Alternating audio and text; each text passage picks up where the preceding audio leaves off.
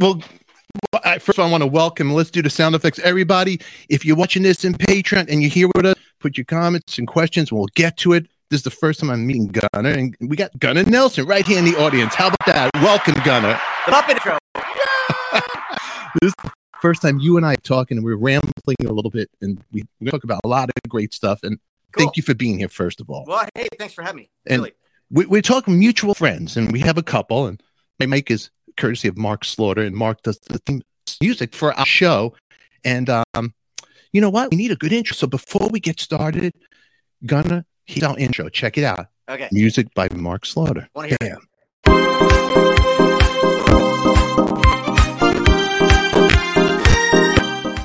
How about that? That's be Love Boat. It is good But- for but- Mark. But, Mark then- Slaughter is one of the greatest voices in rock and roll. I'll tell you, he's the best guy. Mark, Mark and I came up with a concept for a thing I do called scrap metal. Yeah. Yeah, and uh, I had a great time with scrap metal. All the lead singers from the biggest '80s hair bands in one band. And uh, example, the last we did was uh, Mark, me and Matt, Kip Winger, Lita Ford, and Dee Snider. Wow. fan of this particular band, but I found myself having to wait through a lot of the album cuts to get to the ones I really wanted. And I just said to Mark, "Hey, wouldn't it be really cool to put together a live show that had nothing but the hits that everybody that everybody knows, sung by the original singers?" And he said, "Well, a couple of people have tried to do that." I said, "I'm not talking about, with all respect." uh, The the multitude of bands that are out there that have like the third bass player from the second incarnation of this and that. That's not what I'm talking about. I'm talking about the front people who who actually sang all those songs and were icons of MTV. And he said, "Oh, it'll never happen because of all the managers and egos and schedules and stuff." I said, "You know what? I think it could work if we all approach it like friends, rather than going through agents and managers and stuff. We text each other like we normally do, and say, "Hey, what are you doing on this Saturday? You know, you want to play with with the fellas." And it grew from there, and it's turned into this really cool thing. You know, Yeah. it's just a bunch of great friends going out there and kind of reconnecting with why they started in music in the first place. You know how it is when you go out on a tour, if you're not careful, all those songs that you play on your tour, your groove can become a rut really quickly. You know, if you've got a long career, I mean, there's some bands out there that, man, they haven't changed their set list in 30 years. It's exactly the same every show Yeah. Is Yeah. exactly the same. And that to me, that's creative death to me. I can't do that. That's why I don't. I respect everyone who's got a day job or they're a cubicle person or whatever. I don't have that kind of discipline. I'm very ADD when it comes to that. So I, I couldn't do that. So Yeah. scrap metal's giving me kind of like the opportunity to. I mean, I have to learn everyone's material that's coming in. All these cast members. It, it's a revolving door. That's the challenge right there. Yeah, so, which is cool, but it's really nice because all of a sudden, I, I'm not Gunnar from Nelson going out and doing a Nelson concert. I get to be in Slaughter for the night, and in Twisted Sister, and in Lita Ford, and in Winger, and it's cool because I have to really woodshed and learn all that stuff, and it's exciting. It's kind of one of those things where it's a lot of work to put one of the shows together. But as soon as it's done, we all turn to each other and go, God, when, we, when can we do another one? That was great.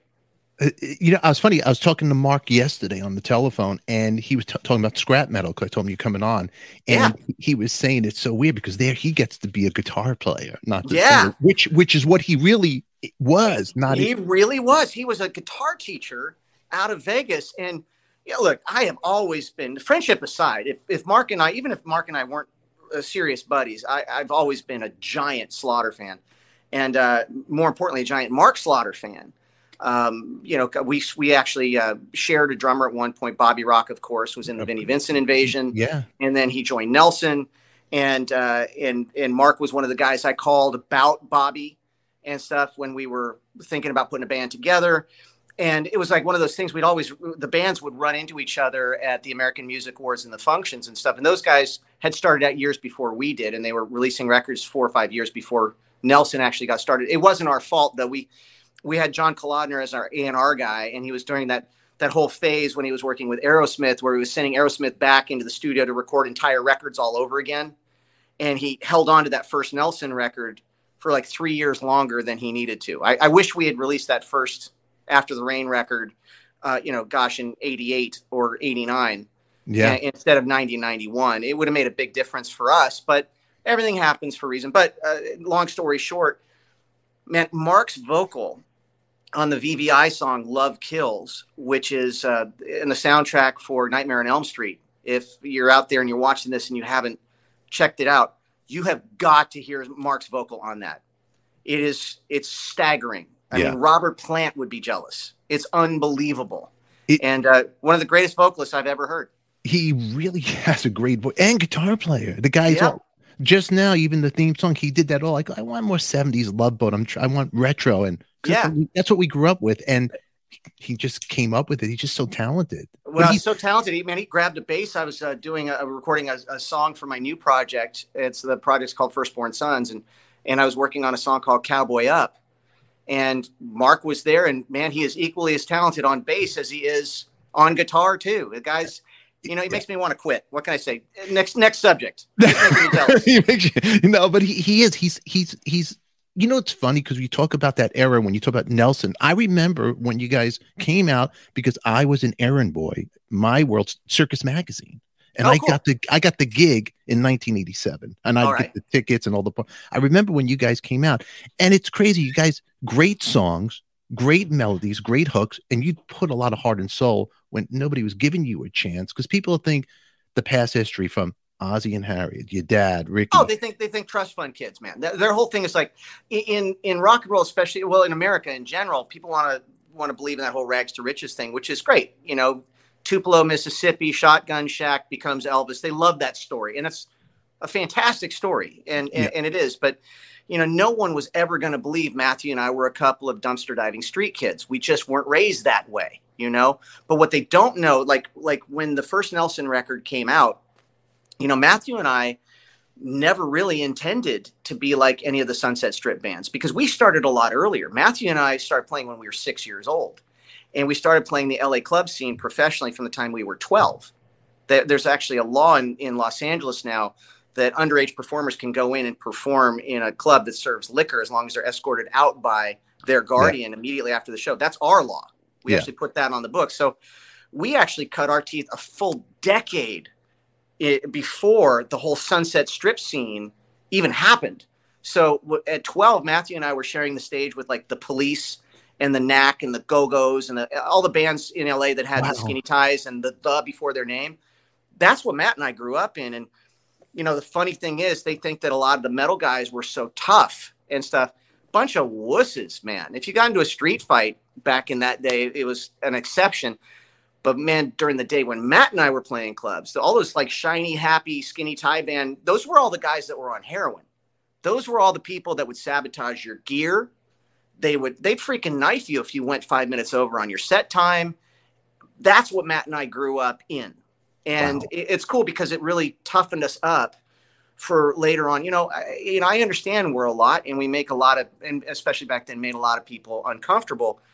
Uh, you had that, you know, androgynous image, which I get. It was a lot. We kind of looked like Milli Vanilli, but that whole look was really our doing. The record company didn't it did not do that. That was our thing. Our whole thing was like you're flipping through MTV and you've got a second, maybe a second and a half to capture people's attention. That was just basically peacocking to get people to park on MTV just long enough to dig the music. Mm-hmm. And that was our call. And all of our contemporaries at that time, they were doing the black and white spill beer on your girlfriend warehouse videos. That's what everybody else was doing. We had Technicolor videos with snow falling up and birds flying backwards for crying out loud.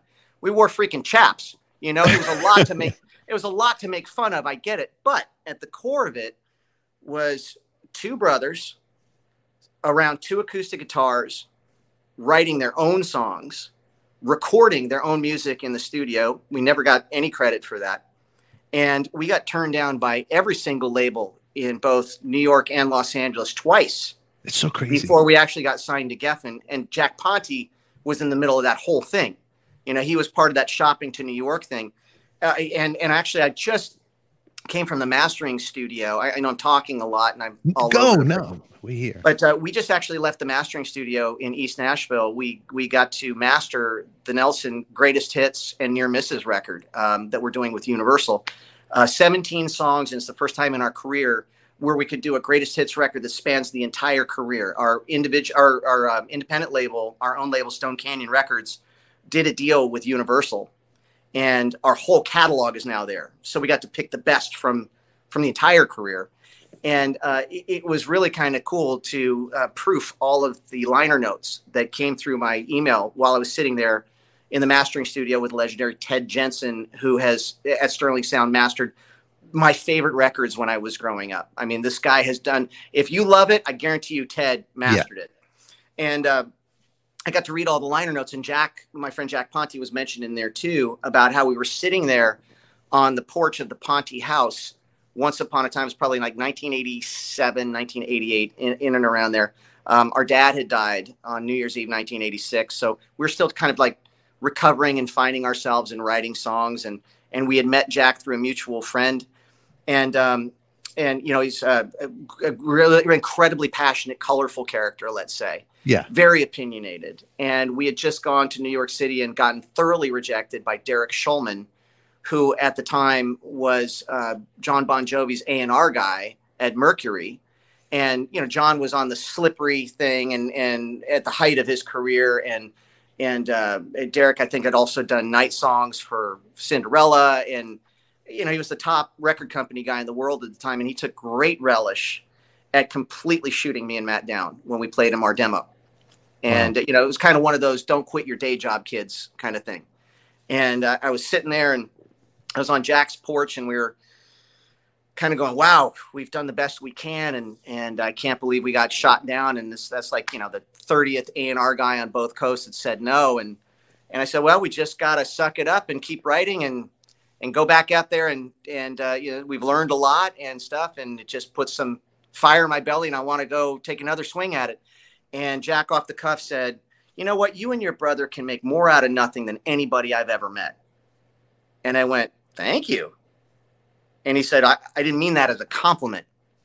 And I said, I understand you didn't, but I promise you, thank you. Yeah. And I agree. And it's been that attitude throughout our entire life from any of the haters or the doubters or whatever that that would want to dismiss us as trust fund kids and we don't need the break and all that kind of stuff. It made us work harder. It made us write better. It made us do the shows when we were sicker. It made us record later in the night and give a shit more. And I think that's what it's all about, man. It's like you've got to really be passionate about what it is you do and stick with it no matter what. And all of those little moments that I remember being on the Jack Ponti family porch there in Toms River, and that particular moment, I was I wrote that down in the liner notes for this freaking greatest hits record. That's kind of kind of neat. I'm just a kid from Burbank who yeah. wanted to make music, you know, and uh, and I was kind of reading back my words and and kind of reliving the moment, and all of, all of a sudden it hit me that that same demo tape that got absolutely fabulously canned in person by the top A&R guy in the world at the time had love and affection after the rain more than ever only time will tell they were the same demos that got assigned a year later to john kalodner at geffen and the rest is history wild so everyone's going to have an opinion, man. Everyone's going to have an opinion. And sometimes you got to be able to take the, the pony from the room full of crap and make something out of it. And you've got to have that certain, you've got to have that belief. If you know it's good and you know it's the best you can possibly do, then keep on swinging, man. And then it only takes one yes. It really does. It takes one yes. We heard a thousand no's but at the right times in our life, we heard the, that one yes. Let me ask you, because you guys, you just named uh, hit songs, hit songs, and just to write one hit song is the hardest thing to do. All righty. And do you, do you feel like these people, when you were shopping it, they just had a hard on, like they wouldn't give you a chance? You know what? Yeah, pretty well, boy, the, well, the family. I don't want to give them. A, I don't want to deal with them. Well, it's it's that whole it's that whole guilty until proven innocent thing. Yeah, you know, and, and honestly, I still get that from time to time. It's it's remarkable. Like uh, look, I was raised with Beatles. Okay, I mean these these were people that were over at my house all the time. I mean, Uncle George was my next door neighbor, George Harrison. It's great. You know, I mean, my the crazy haired guy that wouldn't leave the house was Bob Dylan. I mean, that's who I grew up with, right? And what I learned was the most competent people were the coolest. They're the most down to earth. Yeah. The ones that should be total dicks are the ones that are the coolest people. I mean, Paul McCartney could not be nicer, you right?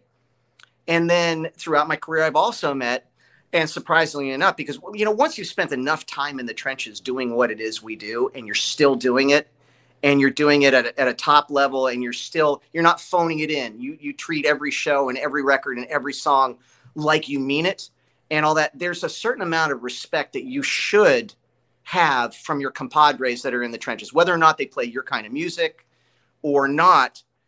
We all know what we all go through and what we've gone through and what we've had to go through to get to this point, right? And and and there's a certain amount of respect that should come with that. And rarely, um, rarely I get uh, you know some attitude and, mm-hmm. and all that, but um, you know we usually can convert somebody. All it takes is for them to play with us or to write with us and stuff. And it, it's uncomfortable. It's like in our dad's case, and I'm not comparing myself to him at all because the guy was fabulously beautiful. I mean, he was freakishly good looking. Um, but that was actually a blessing and a curse in his case, because like when when John Fogerty inducted our dad into the Rock and Roll Hall of Fame, he wrote um, and said that um, for most critics to have to admit that Ricky Nelson actually had the talent that he really did have would be like having somebody having to admit that the prom queen had a brain. It's just uncomfortable because it goes against the paradigm you know? Um, you, you, don't want to think that that's the case and you know in our case in nelson's case to us it was always about the songs mm-hmm. you know w- when we were doing as i mentioned we cut our teeth in those la clubs a decade before those other guys even started playing so what i noticed even from a very young age when you would go to a club and that was the paradigm right you you uh, you put an act together you put your band together you play clubs you build a following you start creating a buzz. The record company guy at Mega Records hears about that, comes down and sees your band, signs you. You make a record, you make a video, and you're a big star. That's the, the dream, and that's the way it was back then. You know, now with social media, everything's completely changed. But that was the paradigm that we grew up in. That was the formula, right? And what I realized, even as a 12 year old playing clubs with all these adults, is that most bands had like one song that all the girls used to wait through the entire set to hear. Yeah. You know, even even the hardcore fans, you know, they they they you know they knew the words to all the songs, but when that one good song started to to play, you heard those first tones of that. Uh, the chicks would go crazy and the place would go crazy. So registered to me and Matt, man, it's all about the songs. That's if they have have one song. But what if you can be one of those acts like where every song is like the first Boston record? You know, that that's what I wanted to do. What I wanted to do was, you know, go back to the drawing board, take less of an emphasis off of building a, a club following, a live following, go back to the drawing board and relearn how to write songs at a Billboard Hot 100 top 10 level. And that takes a lot of writing and a lot of experience and a lot of time. And, you know, we just didn't really feel like we had a lot of time. You know, after our dad died, he left us four and a half million dollars in debt, and we didn't really have an option at that point. It was either sink or swim. Yeah. And uh, you know, there was no money to go to college or do any of that stuff. Plus, I I wasn't really framed that way. I just really wanted to be a musician. So back then, it was get that elusive record deal. So when we finally got our record deal with John Kalodner and Geffen, uh, we had $18 in a joint bank account Matthew and I shared. We were crashing on friends friends' couches, living out of the trunk of our car you know, like like so many musicians have. Mm-hmm. But our our tale is very similar to somebody who didn't have a famous family or anything. We certainly never had a trust fund. We had our dad's debt. It took us ten years to pay off his debt. Wow, and, and, we're no, but we're we're really proud of that. You know, because everyone was saying, "Oh, you know, you should have the estate declare bankruptcy," and, and our thing was like, "Well, our dad never did it while he was alive. He felt that was dishonorable." And I know that seems to be an outdated concept, but my mm-hmm. family takes that seriously. So we spent all of our publishing money and our, our after the rain tour money paying back our father's debt. And we're really proud of that. Yeah. Yeah. So when, when people go like, oh, trust fund kids and they don't need the break and all that kind of stuff, it's like, well, you know what? Suck it because you don't know what you're talking about. But the most important thing is, look, it's no one's business how easy or hard we had it. You know, it comes down to this, man do we create songs that become the soundtrack to people's lives and improves the quality of their life and improves the world that we live in and the answer to that was thank god yes and i was listening to the 17 cuts on that greatest hits record the irony being one of the songs is um, a song called "Won't Walk Away" Mm-hmm. that we uh, we rewrote with Jack at that time, and Jack doesn't even know that a song that he worked on with us back in the day when he basically was like, "You guys just need to hang it up" and all that kind of stuff is on the freaking greatest hits record. So after this interview, I'm gonna I'm gonna get to actually send him a copy of it Oh, and he- say, "Thank God you were wrong." You know.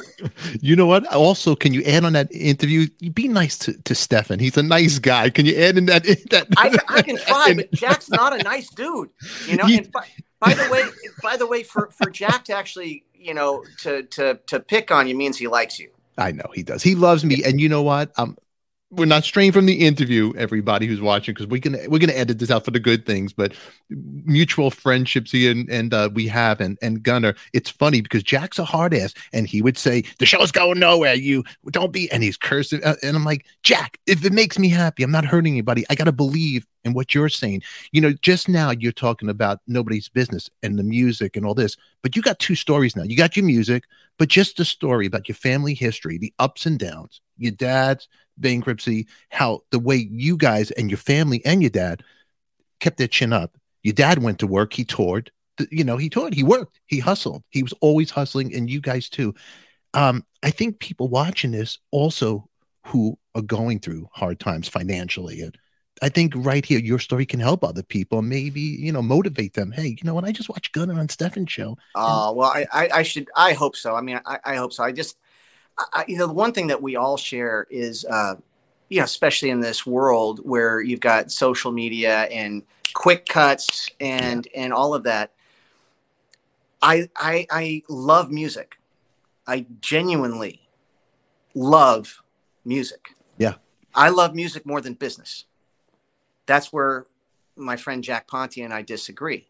We've always disagreed. Mm-hmm. Um, I don't think it's about the dead presidents in your wallet. I don't think that's how you measure a man. I don't think that's how you measure a life. You know, I think once you have enough and you can take care of the people that you're supposed to take care of, then you can concentrate on, you know, doing God's work and improving lives and doing the best you can and having an adventure with it. And man, I, I've been doing this a long, long time and I love music even more now than I did back then.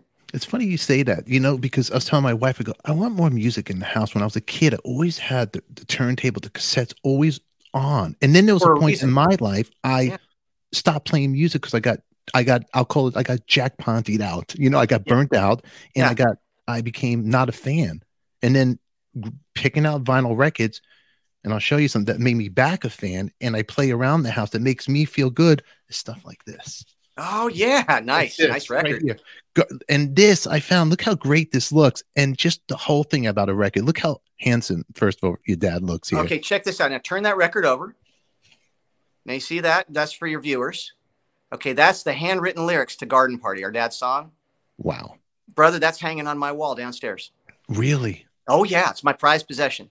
That if my house were on fire, I'd grab my family and that lyric sheet. wow, that Yeah. is killer.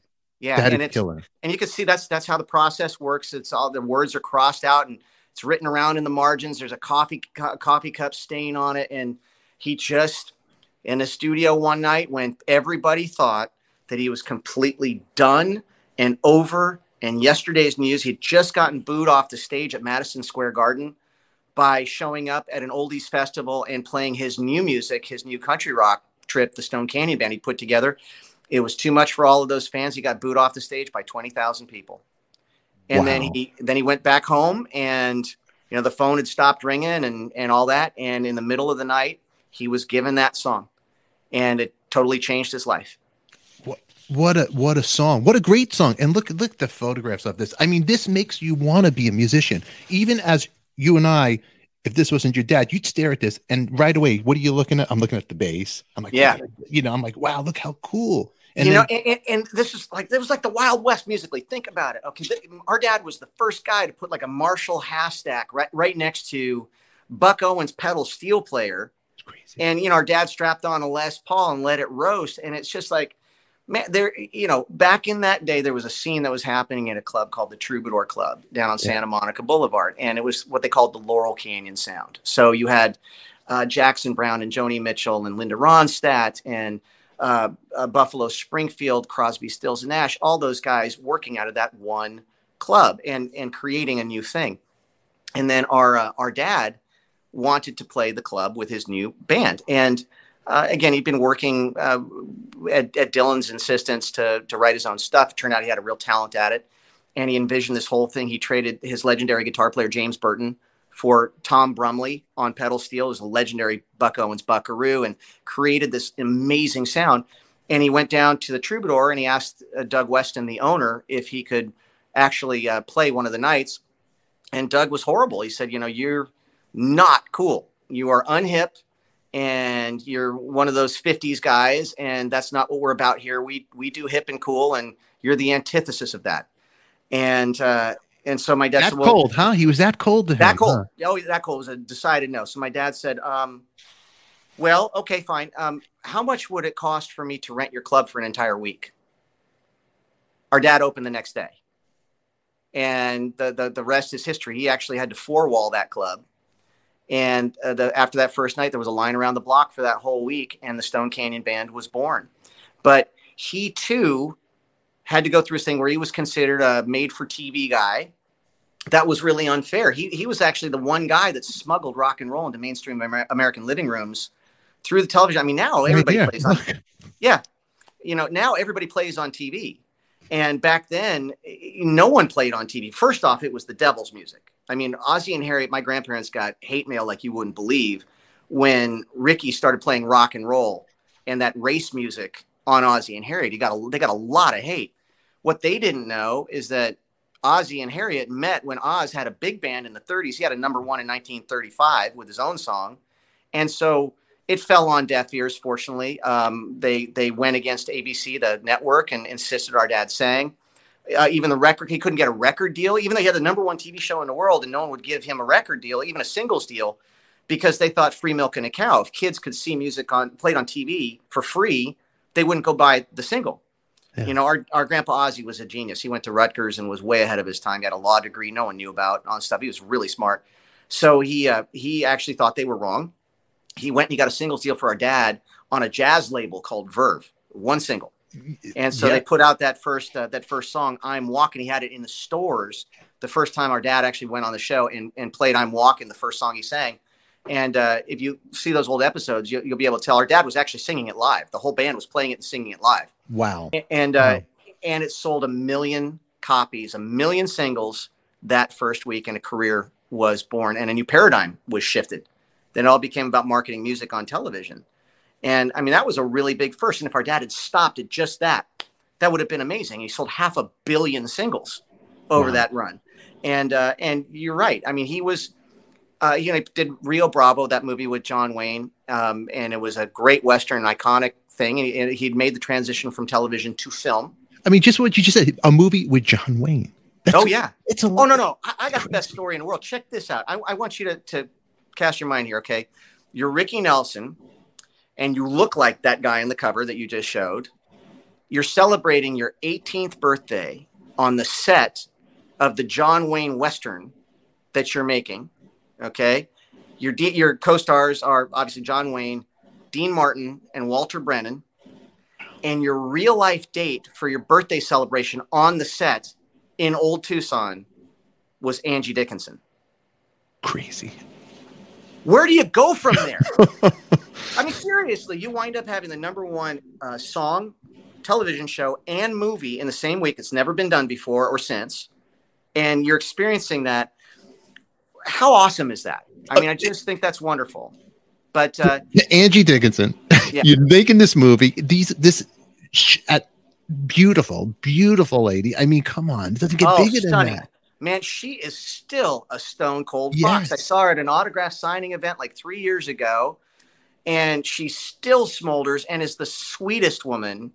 And uh, you know, she uh, it was pretty cool. I, I I was actually at the American Music Awards. It was 1986. Matthew and I had sung a tribute for our father, who had just passed the month before. We were a couple of scared kids. Dick Clark came to us and asked us if we would sing us. They were going to do a tribute to our dad that Yeah. year, and and we agreed. And and we were again just turned 18, uh, just kids, and um, and we did it and did the best we could.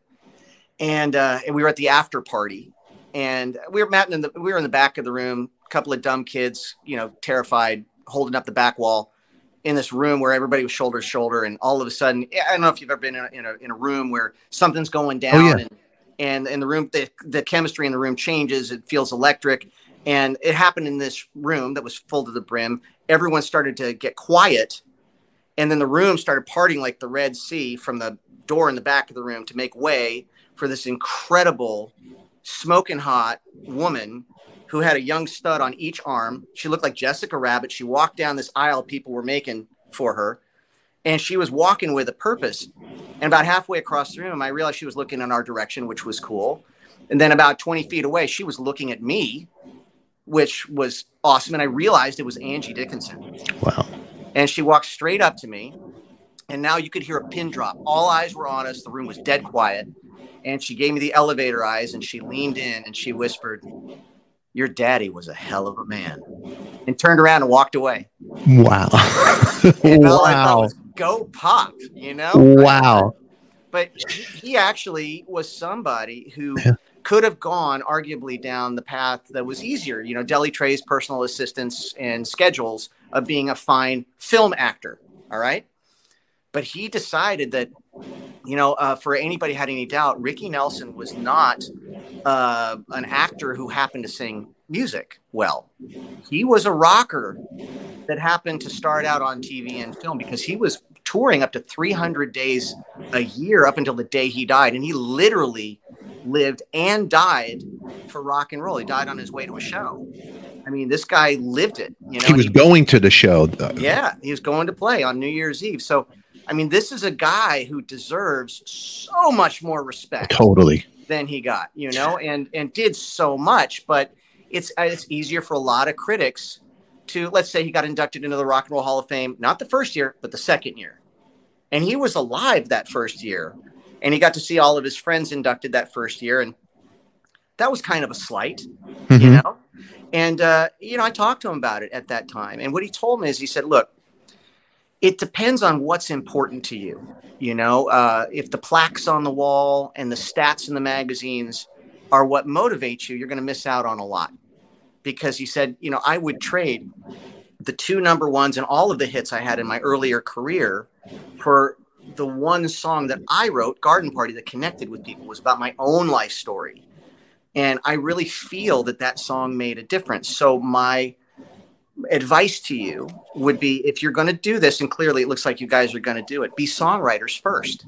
Because that's that's it for everybody. The songs are these wonderful little time machines that people can connect to you know certain times in their life. They, they're instantly transported back to their first kiss or their first breakup or that great summer that they spent right after they graduated high school before they went to college or, or on to work the songs do that for us. And you know, I've got three daughters, and I, I bemoan the fact that mm-hmm. these poor kids really they're not as attached to music as we were.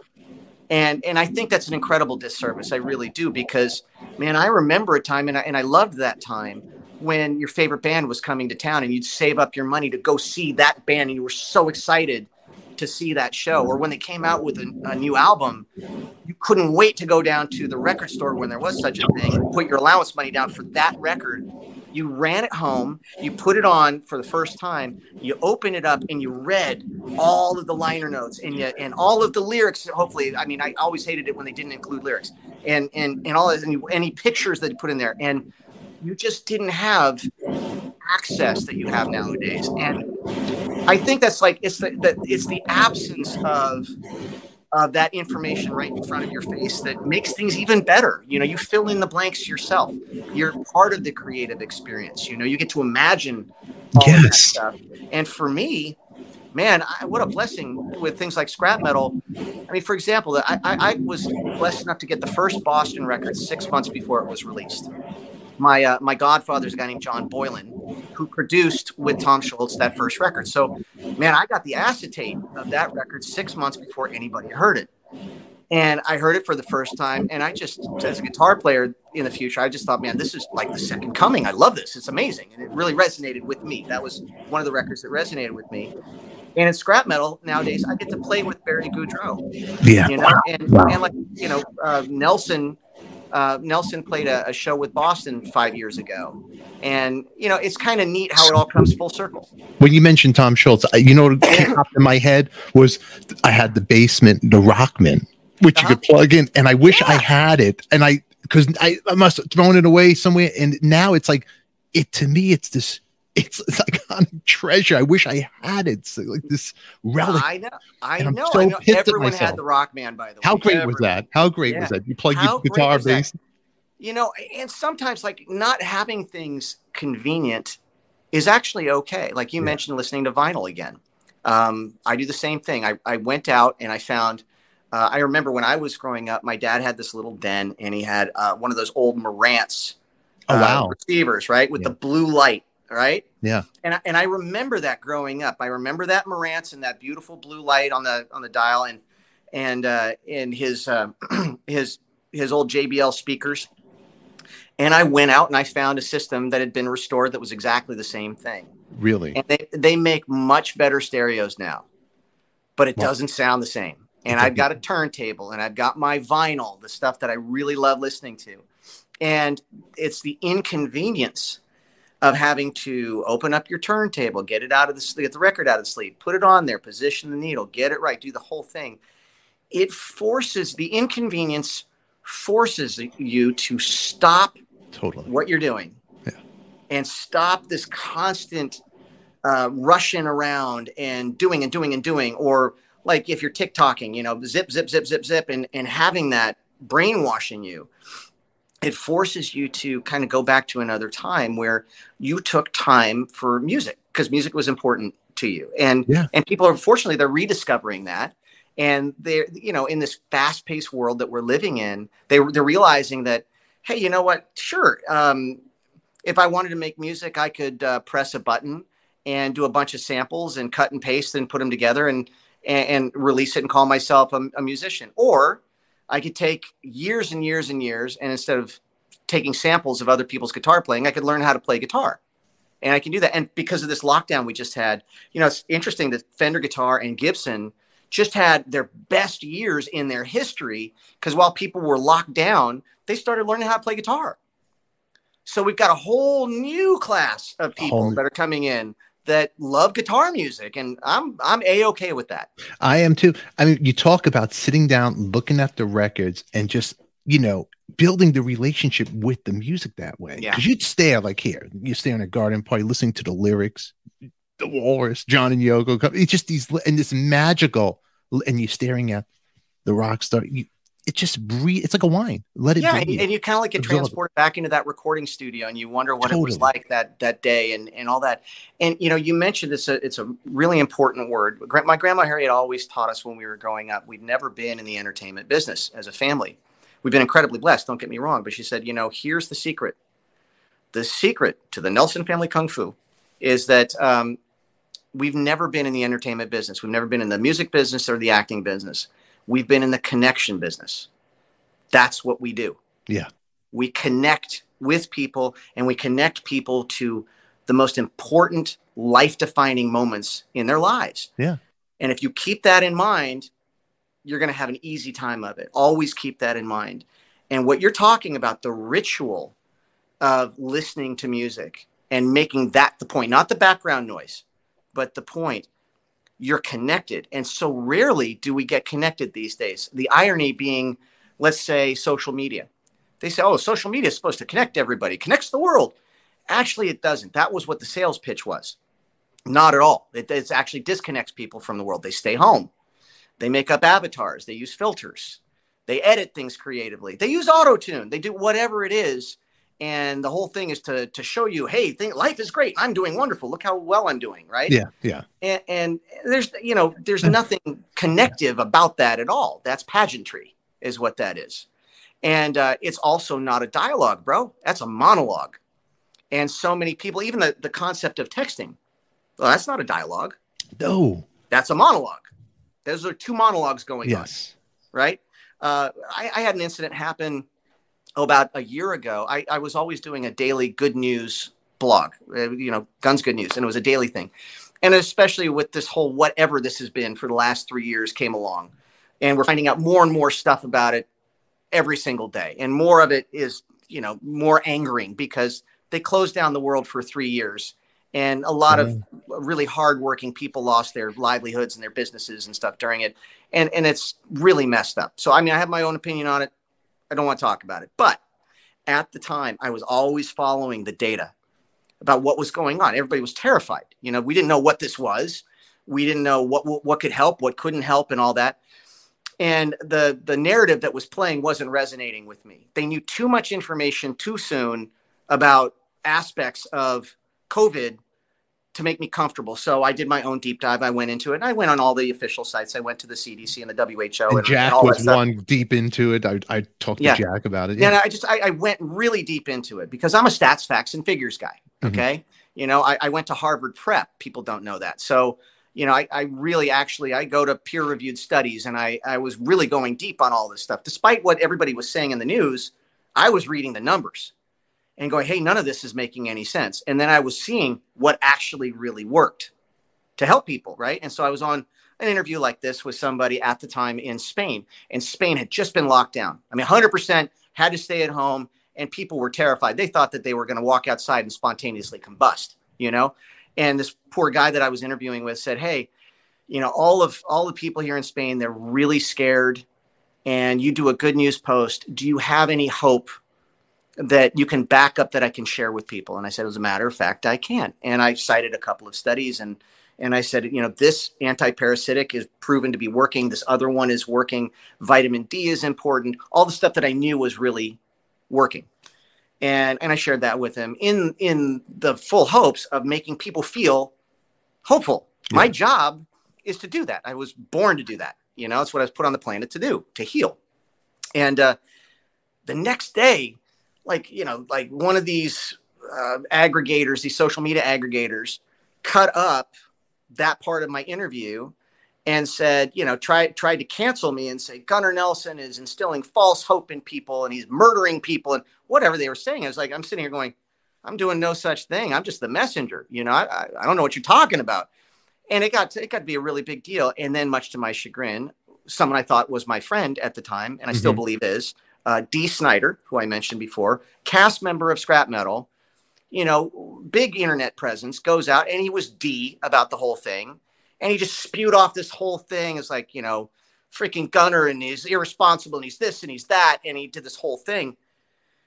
And, uh, you know, I'm not going to lie. That hurt my feelings. Of course. I mean, this, this is my buddy, you know, and he did it like really publicly.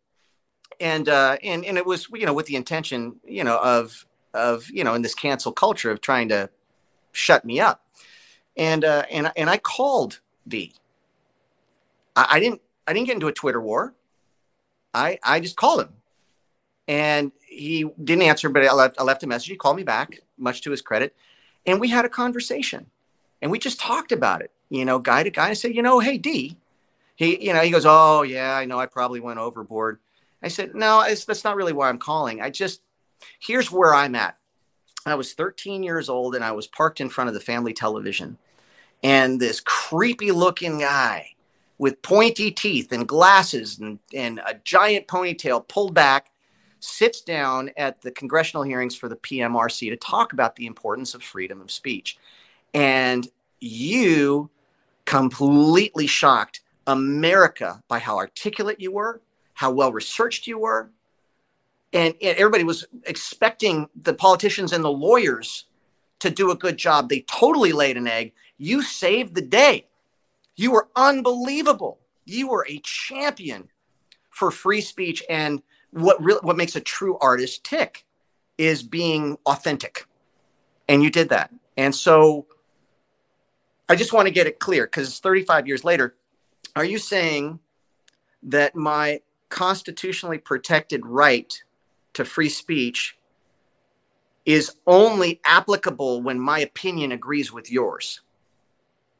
And there was this pause. And he went, Oh, what did I do? I said, It's not for me. I'm just asking you the question. It's a rhetorical question. But if I piece this together as one of those kids that watched you back in the day, I'm sure some of your fans have too, and are kind of sitting there scratching their head. And he said, Okay, well, tell me about what you've learned. What were you talking about? Because I was just going on here. And so we had an hour long conversation. Yeah. And we were sitting there searching things online and I was showing him different links and all that kind of stuff. And we got done with it. And he said, Okay, now I totally get where you were coming from. I have to apologize to you. Straight up, I apologize. And I learned a lot. You know, we get all caught up in what's going on online. It's so easy to send a tweet and get a lot of people, you know, reacting to it because it's that's what it's all about. Um, in that particular world. Mm-hmm. And so the next day he came out and he and he said, "Look, I got to apologize to my friend. I misspoke. Um, I learned a lot from it." And and the greatest comment I got from one of his fans under under that was like, "Wait a minute, you mean?" Two grown men actually called each other and worked something out. they didn't like fire off a bunch of. I don't know what to do with this, you know. And uh, and it's really cool because like what we have to remember coming from a guy who is in the business of bringing people together. It's what music does. Music to me is a means to an end. My end is to connect everybody. I don't care what side of the aisle you're on. I don't care what you believe about certain things. We are all human beings sharing an experience. We this is a one big stew of humanity. Oh, and yeah. and we are all in this fight together. And there are a lot of people who I'm sure this is before COVID and pandemic and all that stuff.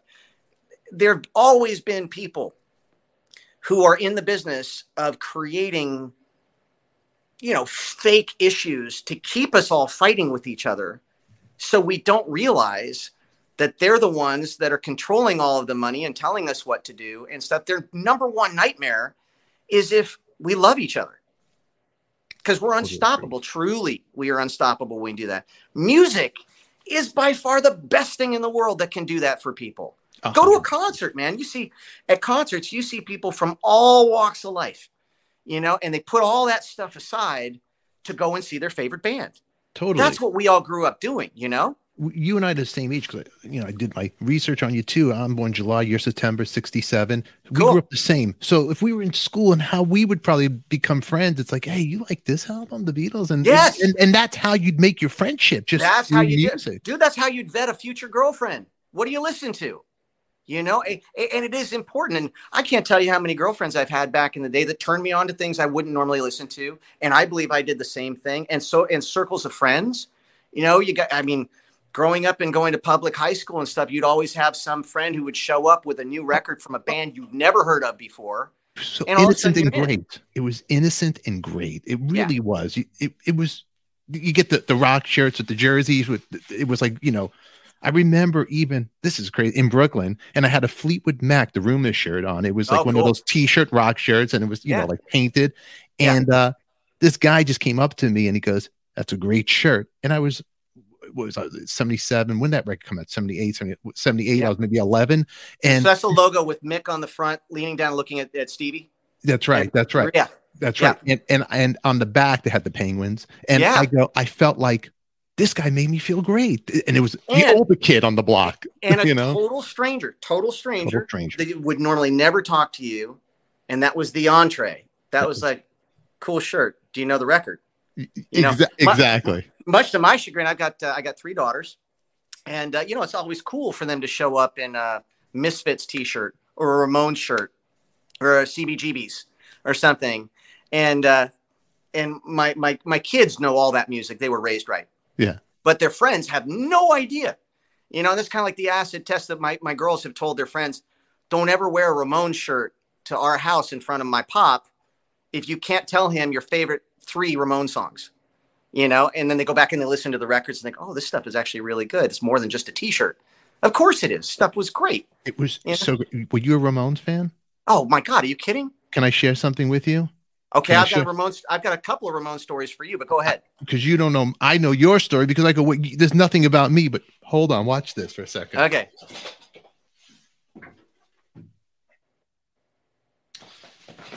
tell you a crazy story really quick. Okay. Sorry for the feedback. I play bass. Why I did, and then I Jack Ponti killed it for me. I'm joking, Jack. Yeah. But I used to play with this guy, Dee Dee Ramone. Till oh, he died. Okay. Till he died for five years. Well, wasn't Dee Dee the bass player? He was the bass, but then he switched to guitar.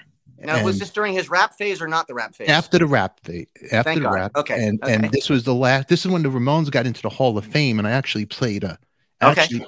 so then Dee Dee, we were on tour in japan and Dee Dee was real eccentric if you would have met him. You would have never known who he this guy. He didn't know 145 and i remember asking him i go um blitzkrieg bop when you wrote it he he goes i was trying to learn saturday you know saturday night by the bay city rollers. I couldn't figure it out. He couldn't his ear couldn't figure so i came up with hey ho let's go instead of Uh-huh. sat Uh-huh. so he'd had no merch and the guy was so punk rock. He we're in the dressing room and he got had somebody run to the art store and he would draw. And he drew this on this japanese cardboard Oh, that's cool. with yeah, yeah. name. and that's me and my my son from my first marriage and now he's 24 but Oh, that's fantastic. isn't isn't that cool Yeah, That's and- that's that's real art. That's, and, uh, that's wicked cool.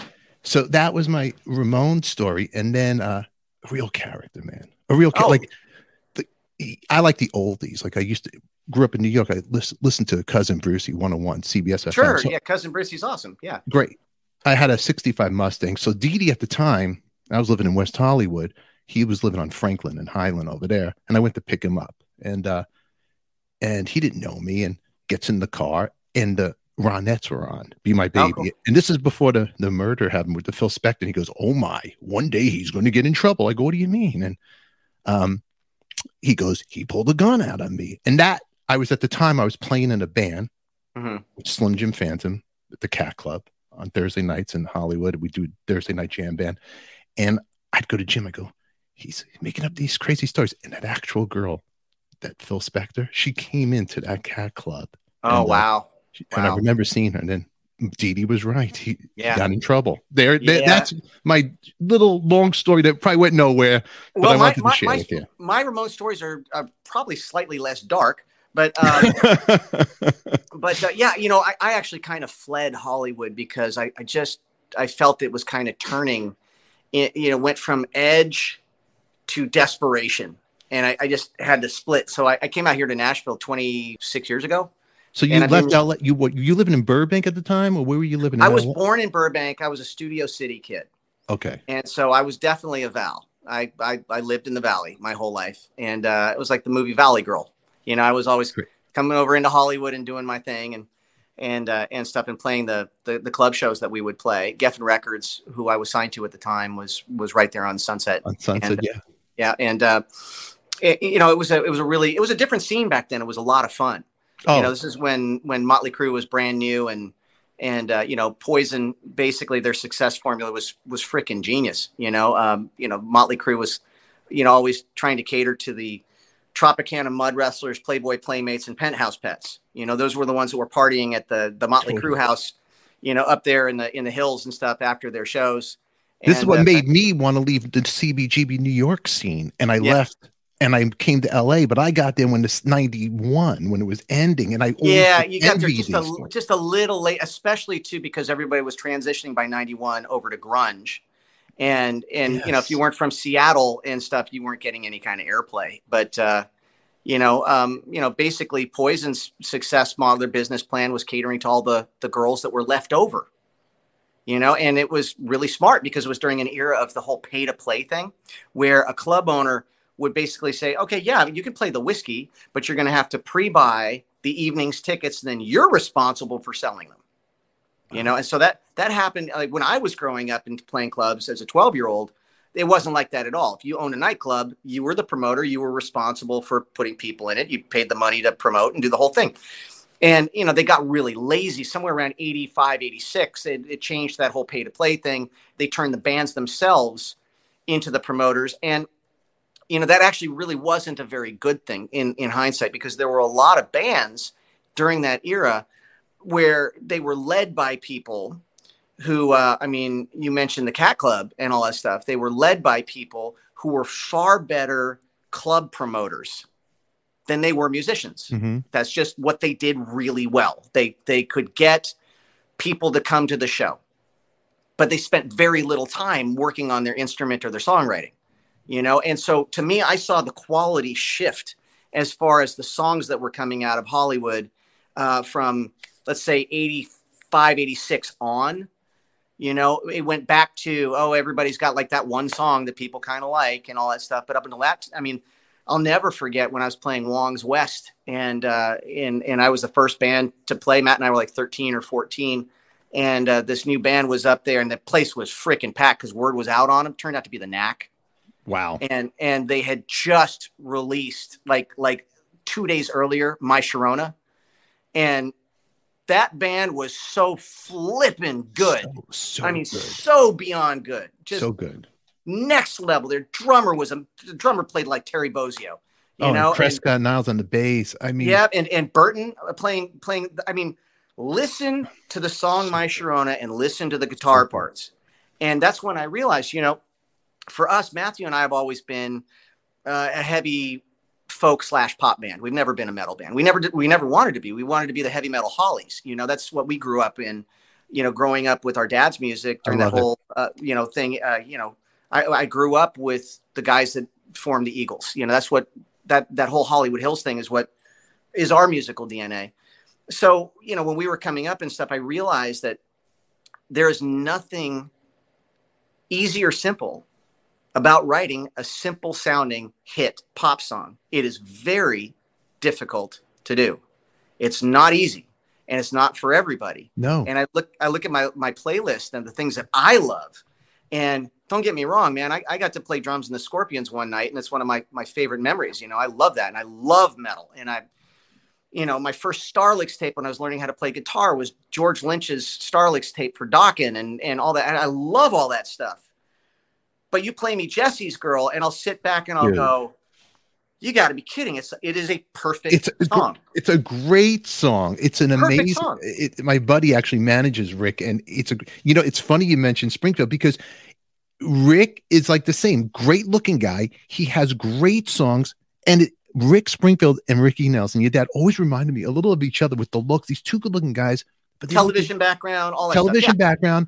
Yeah. And it's like they don't get the credit they should deserve. Now your dad gets the credit after he's gone. But how about when you're here on this planet and you know, you know what I, you know what I'm saying yeah, about but this? again, it, you know, it really depends because like, again, it, it comes down to what's important to you. In my dad's case, and also in my grandparents' case, you know what? The awards, I want you to think about this. Hmm. Ozzie Nelson still holds the record as the writer, director, editor, producer, and star of the longest running television show, live action television show in history with Ozzie and Harriet. It was 14 and a half years over four, 435 episodes.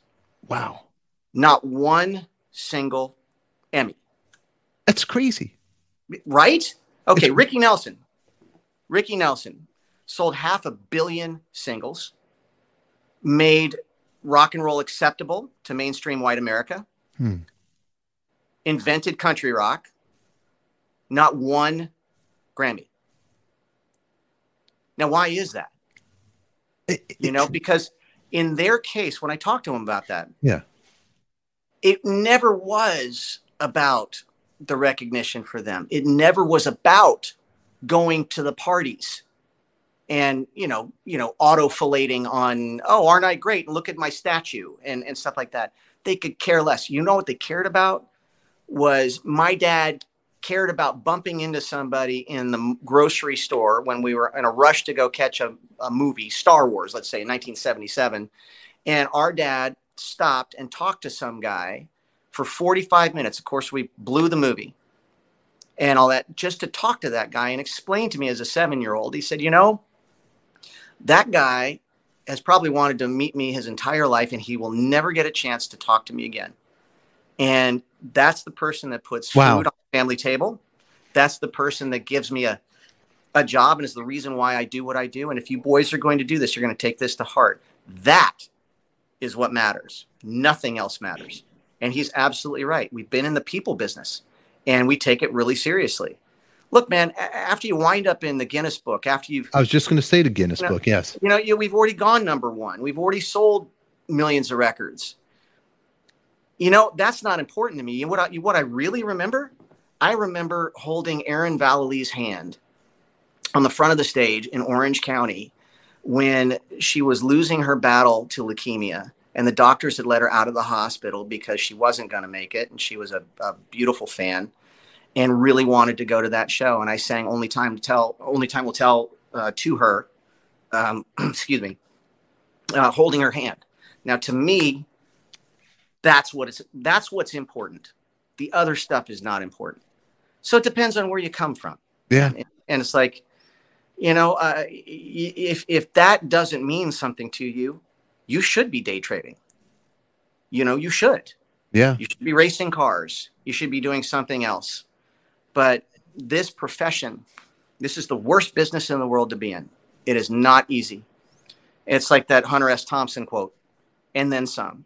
You know, my brother and I have navigated the worst people in the world to be able to do what it is we love to do and to be able to deliver the songs that we feel are important to people.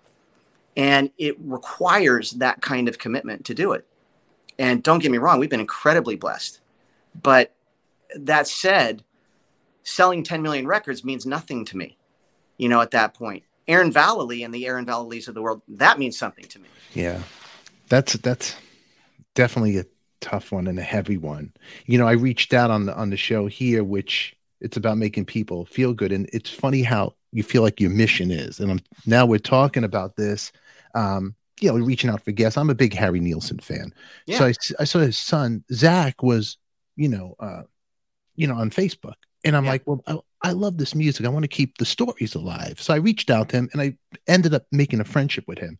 Uh-huh. And uh, I have a doctor on the show, on another show. And when I first started out, right about the time I met your brother, well, long story short, Zach calls me up one day and he goes, Do you mind if I come on your show? I'm in stage, I have stage four cancer. And why is it okay that we, uh, you know, we could put our dog to sleep, but we have to be here and suffer. And if we want, if it's my decision, you know, to be put out, it's like, can I just, I'll talk about anything about Harry, about cancer, just have an open place where I could just be myself. And at first I felt like, oh boy, this is, you know, but then I, I go, if you want to do this, let's do this. And I ended up getting like a video of Alice Cooper sending a song to him because of the Hollywood vampires. His dad used to hang out with Alice and John Lennon, all that. And he goes, Stefan, you just made my day having that. I always wanted to meet Alice, and Harry always talked fond about fondly about him. And then afterwards, I was like, wow, you you actually did something good, Stefan. You made this guy feel good. And he passed away, unfortunately, but he was a sweet guy. He'd come and banter, and whenever I'd do the show, and yeah, I go, there's your purpose right there. right, this. right. It's like, you know, with what's been going on lately, I've had a couple of run-ins with doctors because before this whole thing happened, I mm-hmm. really, really admired doctors, and I took their word as gospel, you know, without second guessing it. And then, you know, I realized that, you know, it's kind of like it being in the music business. Are you in the music business because you love all the stuff that doesn't matter and the plaques on the wall and the, the you know, the adulation and all that kind of stuff? Or are you doing it because you really feel like you can connect with people and make a difference and do it, do some teaching and some healing? And um, it, it's like doctors, man. Are are you in it genuinely because you love healing and helping people, or are you in it for the big house and the BMW? It depends, you know. I mean, and, and we're all human, and we come from different backgrounds. But I always tell people that come to me and say, "Hey, you know, I've got a son who wants to get into music, or a daughter who's a great songwriter, and what are your words of advice?" I will be the first guy to say, listen, I, I am an analog man in a digital world. I am the last guy in the world to ask about, you know, what kind of game show you need to go on or, you know, how to get your Twitter snap and your face chat and all that stuff going and stuff. I'm the wrong guy. But what I will say is you need to really identify your reason why. The why in what you do has got to be so strong that when you're having those moments, and you will have those moments, when you do get rejected by every label in New York and LA twice, and you're sitting on a porch in New Jersey being berated by somebody who's a friend of yours, that reason why has got to be what wells up inside you and goes, there's a reason why I'm doing this. The, where it makes none of this other stuff and everything mm-hmm. else I have, all the fire I have to walk through doesn't matter because I was born to do this. And this is my reason why. If you can identify that first, no matter what it is you do for a living, you will be successful. Amen. And, and that's the only advice that I have ever given, which is really identify your reason why. Like, you know, why are you a doctor? Why are you a husband? You know, why are you uh, somebody that, you know, coaches Little League Baseball? Why are you doing it? And stuff, and identify that first. And and we've actually always subscribed to that and worked backwards from that. Um, I think that's why, you know, Matthew and I being guilty until proven innocent, or always feeling like we've been swimming against the current or pushing a boulder uphill. Bring it. Okay. You think you're the first person to, to cancel me? Are you kidding me? You know, the press told the world that our dad died freebasing on a plane. It was a bunch of bullshit, you know? And, and so my family has lived through the, you know, the, what do they call it? You know, fake news and all that kind of stuff. But, Truly. and, we- and that'll get you crazy. The pain from the fake news. It's just uh, terrible. Yeah, I mean, because there are people involved in this, you know. Mhm. I mean, they're they're people, and you know, now there there've just been unfortunately so many people, you know, losing everything or dying or whatever, and and, and all that stuff. But but we're what man, we've experienced this for decades. We this family has gotten unfortunately very comfortable kind of navigating through those you know our dad was Yeah. our best friend and and uh, you know his birthday is coming up obviously on the 8th and and we miss him every single year you know i'm it's crazy to me he died at 45 i'm 54 45 years old. well, just he was a kid A you kid. know I was just going to say a kid. I don't think we- I don't think- old. I don't think we grow up till we're 40. yeah well looking- nowadays you know remember back then like in the 50s no joke man when you were 18 years old you were like married and you had a career and you Yeah. know when you graduated high school i mean there were kids that were like married in high school you know? Um, and and that's just the way it was back then. And but when you were 18 and you were expected to be fully grooving on your life in your own home with a wife and doing the thing. And things have changed quite a bit you know um, since then. But you know the one thing that really hasn't changed um, especially in my family each generation of my family has done something that's specific and applicable to their generation obviously you know i mean grandpa ozzy and harriet they started out in a big band pop did his rockabilly and later country rock thing matthew and i started off with uh, pretty much arena pop rock and now we're doing something that's more like Skynyrd. Cool.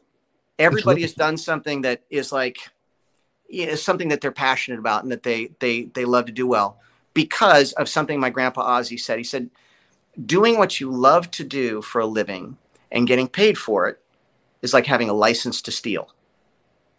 And I never forgot that, and it's really true. So I'm not saying that um, I haven't worked hard. You know, I, as Harriet always said, some days you work, some days you play. You know, and and we all go and we do shows and stuff like that. And some some gigs are wonderful, some gigs are awesome. You know, they're just so easy and they treat you great and it's wonderful. I have learned that you can't do any favors for promoters, man. If you take a low dough date, it's without fail the le- the less they pay you, the worse they treat you. You know, It- it's the music business. it is. It's, it's so funny, but boy, is that true. It- Um, it is true. but but you know that's the one thing that's that's difficult is uh, nowadays going out and touring in general you know uh, we've done the big bus tours and and done that Mhm. before uh, you know now we're doing uh, fly dates where we'll go in for you know we'll fly out thursday do a friday saturday sunday come back home. And uh, it's still not easy you know going out and touring and you know all the, the what people don't see they don't see the logistics they don't see the missed flights they don't see uh, oh, you know, we just gave away the rental car that we had reserved for you, and you know, uh, we're we're out, and you know, all that stuff that It's- happens. And when we're older, it's harder. You know, you're on there for an hour and a half, two hours on stage, but the other hour is getting there and just Yeah, getting your know, head together. You know, here's what helped me out as a touring musician. What I realized when I made the distinction that what they really pay me for is the travel. Totally. They pay me for the getting there. They pay me for the missed flights, the bad food, the doing shows while you're sick. Because all of us musicians know that we would glad don't tell anybody, but we gladly pay to play. We gladly do it because that two hours on stage, we live for that. It's the only industry in the world where we will spend all the money we will never have uh, buying equipment to you know pay for a you know ten thousand dollar car to spend three hundred dollars on gas to drive three states away to play a fifty dollar gig. That's Totally. us. That's us. We're we're complete morons financially, totally.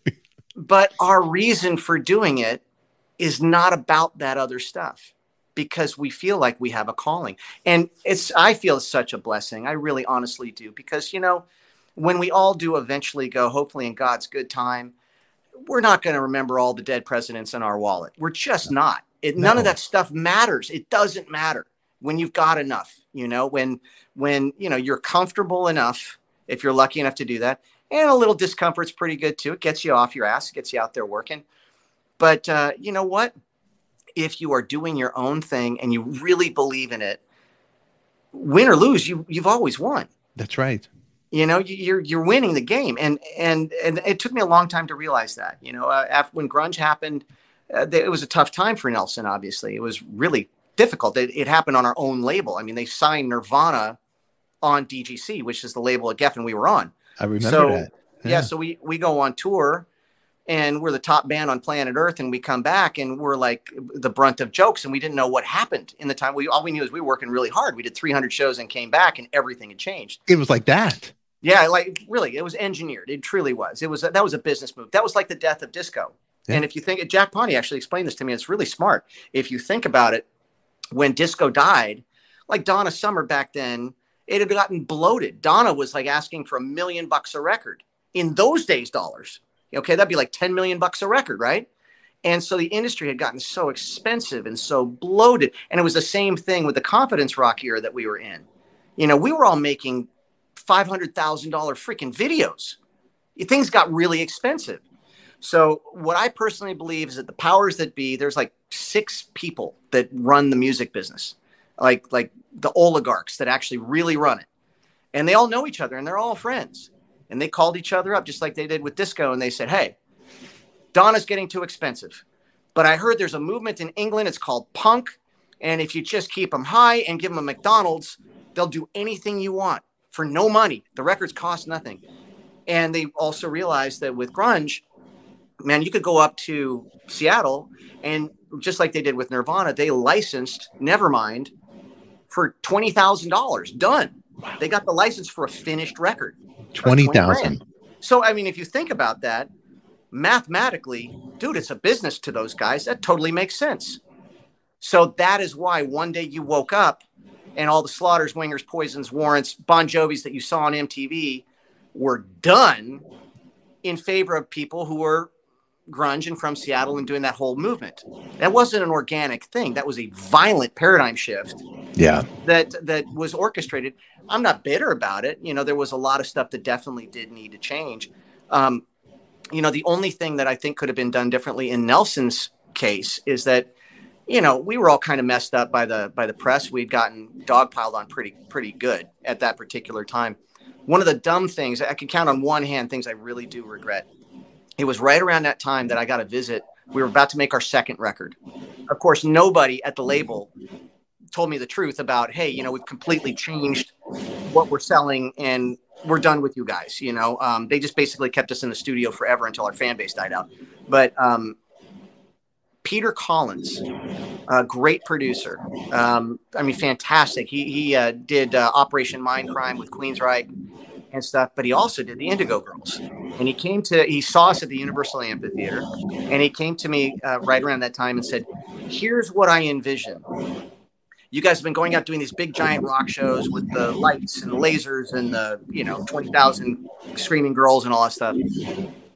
I think your next step is the core of what you guys are, which is the two brothers, two acoustic guitars you know, think the Indigo Boys. That's what I want to do that record on you guys.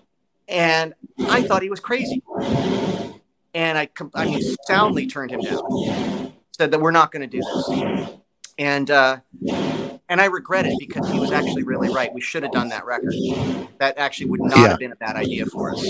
I regret that. You know, um, I missed out on that window. But with the new trip that we're working on, I, am thinking that that first phase of Nelson, believe it or not, I mean, just like my dad with with Stone Canyon Band, we still have a lot to say. Um, I just came from that mastering studio too. We mastered the six songs for the the Firstborn Sons demo. We're probably going to release it commercially. I'm going to call it just the tip.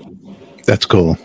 That's cool. That's yeah. cool. You you know, Mark was talking. We were talking about you, uh, you you and Matthew, and how you guys sing together like birds. It's incredible how you and your brother just it's just so.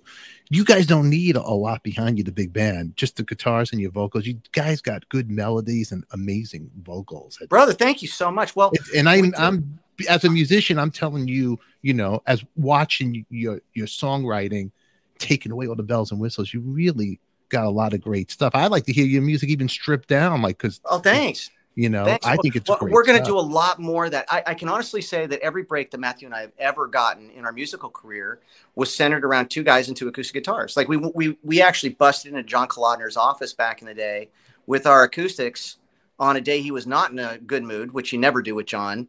And we said, We just wrote this brand new song. We have been on hold by you for the last year.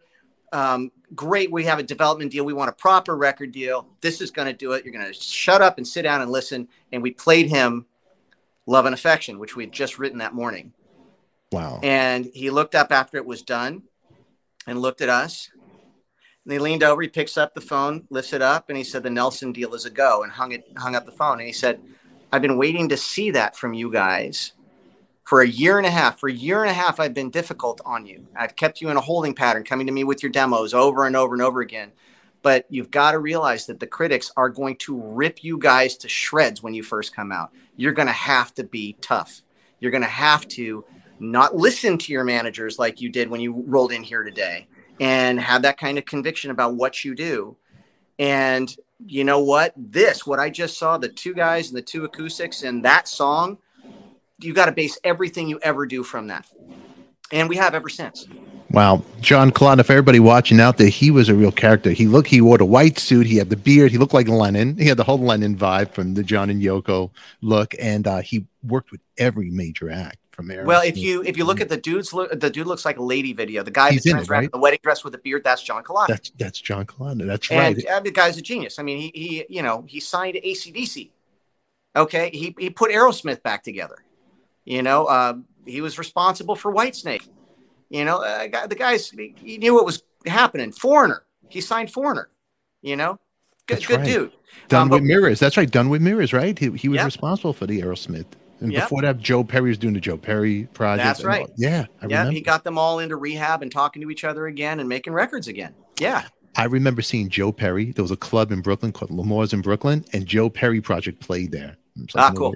And I'll, I'll, never forget that. And it's like, you know, yeah, these are these are great, great, and these are the stories I love to talk about and you know bring the Kalodners and the stories and behind the scenes and who who are these people because it was a magical time, good oh, or bad. Was, it, I, am sure. I'm sure there's still. I mean, I, am sure today has its share of Kalodners. You oh, know, yeah. um, you know, they're all around. It's not. It's not really. You know, not really my world uh, at this it, particular point. But no. um, you know, I probably handle myself differently uh, now than I I did back then. Um, and you know, of the of the two twins, you can ask Jack, and he'll tell you. You know, I mean, for example, I, I actually uh, Jack prepared something for his daughter Neva's wedding that he was supposed to say, mm-hmm. and he was too choked up to do it. And he said, "I'd like to invite my friend Gunner up here because he's the least emotional guy I know, and he can get through it." So that was a compliment from Jack, by the way. And he's I, sweet. He's a sweet guy, but I, yeah, I no, know no, that story. He, he, yeah, yeah. So, so, but you know, in, in a sense, especially when it comes to this business, he's kind of right because um, you know the twins the, the two twins matthew's kind of like the family kissinger matthew is the guy that makes nice with everybody uh, he's pretty politically adept which is great i just want to fucking work yeah i just want to do the job and i want to do it great and i want to write a great song and if it's not recorded perfectly i want to go back and i want to make it right and that's what my focus is and it really worked for me and Matt with Nelson back in the day because Matt loved going to all the metal edge parties and doing all that kind of stuff and being seen with his girlfriend at the time. I couldn't stand it. I just wanted to be in a studio, you know, or on a stage or doing that. You know, that's what I wanted to do. But it really works for me and Matt.